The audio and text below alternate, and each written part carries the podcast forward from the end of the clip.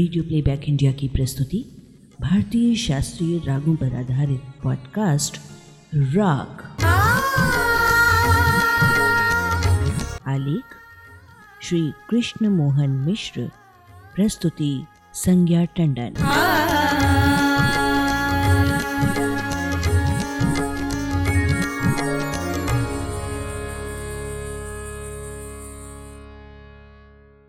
Radio playback India के साप्ताहिक स्तंभ, राग के मंच पर आप सभी संगीत प्रेमियों का हम हार्दिक स्वागत और अभिनंदन करते हैं।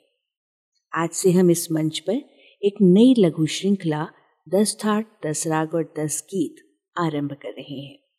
भारतीय संगीत के अंतर्गत आने वाले रागों का वर्गीकरण करने के लिए मेल अथवा थाट की व्यवस्था है। भारतीय संगीत में सात शुद्ध, चार कोमल और एक तीव्र, अर्थात बारह स्वरों का प्रयोग होता है। एक राग की रचना के लिए इन बारह स्वरों में से कम से कम पाँच स्वरों का होना आवश्यक है। संगीत में ठाठ रागों के वर्गीकरण की पद्धति है।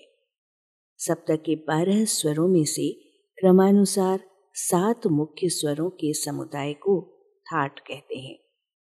ठाठ को मील भी कहा जाता है। दक्षिण भारतीय संगीत पद्धति में बहत्तर मील प्रचलित हैं, जबकि उत्तर भारतीय संगीत पद्धति में दस थाटों का प्रयोग किया जाता है। इसका प्रचलन पंडित विष्णु नारायण भातखंडे जी ने प्रारंभ किया था। वर्तमान समय में रागों के वर्गीकरण के लिए यही पद्धति प्रचलित है।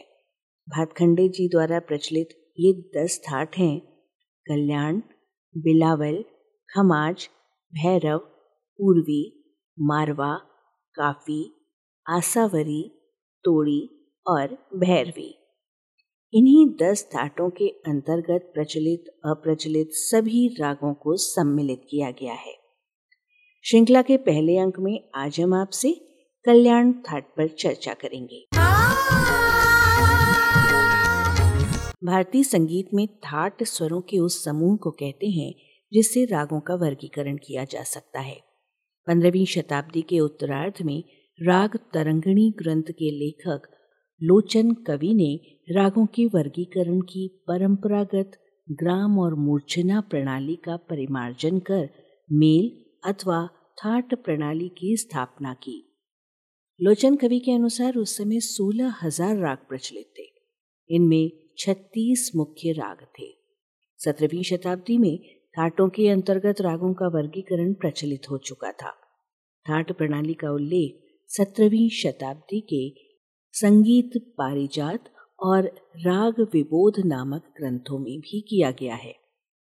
लोचन कवि द्वारा प्रतिपादित ठाट प्रणाली का प्रचलन लगभग 300 वर्षों तक होता रहा। उन्नीसवीं शताब्दी, अंतिम और बीसवीं शताब्दी के प्रारंभिक दशकों में पंडित विष्णु नारायण भातखंडे ने भारतीय संगीत के बिखरे सूत्रों को न केवल संकलित किया, बल्कि संगीत के कई सिद्धांतों का परिमार्जन भी किया। दस थाटों की आधुनिक प्रणाली का सूत्रपात भातखंडे जी ने ही किया था। भातखंडे जी द्वारा निर्धारित दस थाट इस प्रकार हैं। कल्याण, बिलावल, खमाज, भैरव, पूर्वी, मारवा, काफ़ी आसावरी भैरवी और तोड़ी। इन दस थाटों के क्रम में पहला थाट है कल्याण। इस थाट में मध्यम स्वर तीव्र होता है और शेष स्वर शुद्ध प्रयोग किए जाते हैं। कल्याण थाट का आश्रय राग कल्याण अथवा यमन होता है। आश्रय राग का अर्थ होता है ऐसा राग जिसमें थाट में प्रयुक्त स्वर की उपस्थिति हो। इस थाट के अंतर्गत आने वाले कुछ अन्य प्रमुख राग हैं, भूपाली, हिंडोल, हमीर, केदार, कामोद नंद, मारू विहाग छायानट गौड़ सारंग आदि। इस थाट के आश्रय राग, कल्याण या यमन में सभी सात स्वरों का प्रयोग होता है। मध्यम स्वर, तीव्र और शेष सभी छह स्वर शुद्ध प्रयोग किए जाते हैं। वादी स्वर गांधार और संवादी निषाद होता है। इसके गायन वादन का समय गोधूली बेला अर्थात सूर्यास्त से लेकर रात्रि के प्रथम प्रहर तक होता है। राग यमन, कल्याण थाट का आश्रय राग माना जाता है। मध्यकालीन ग्रंथों में इस राग का यमन नाम से उल्लेख मिलता है, परंतु प्राचीन ग्रंथों में इसका नाम केवल कल्याण ही मिलता है। आधुनिक ग्रंथों में यमन एक संपूर्ण जाति का राग है। कल्याण थाट के अन्य रागों में एक अन्य प्रमुख राग भूपाली है।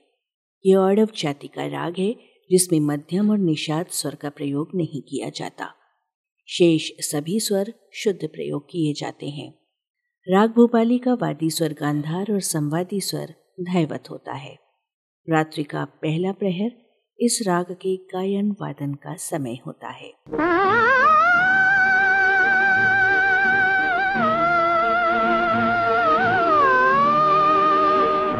अब हम आपको राग भोपाली के स्वरों में पिरोए हुए एक गीत के बारे में बताते हैं।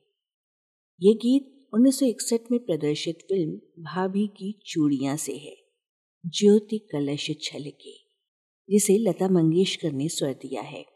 इसके संगीतकार सुधीर फड़के और गीतकार है पंडित नरेंद्र शर्मा।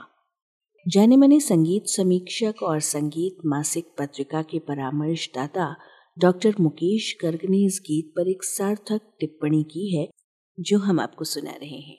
सुधीर फड़के और नरेंद्र शर्मा की कालजयी कृति। कैसे अद्भुत कंपोजर और गायक थे सुधीर फड़के।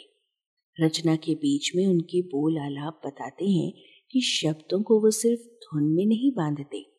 शब्द की सीमा से परे जाकर उसके अर्थ का अपनी गायकी से विस्तार भी करते हैं। इसी गीत को जब लता मंगेशकर गाती हैं तो हमें दांतों तले उंगली दबानी पड़ती है।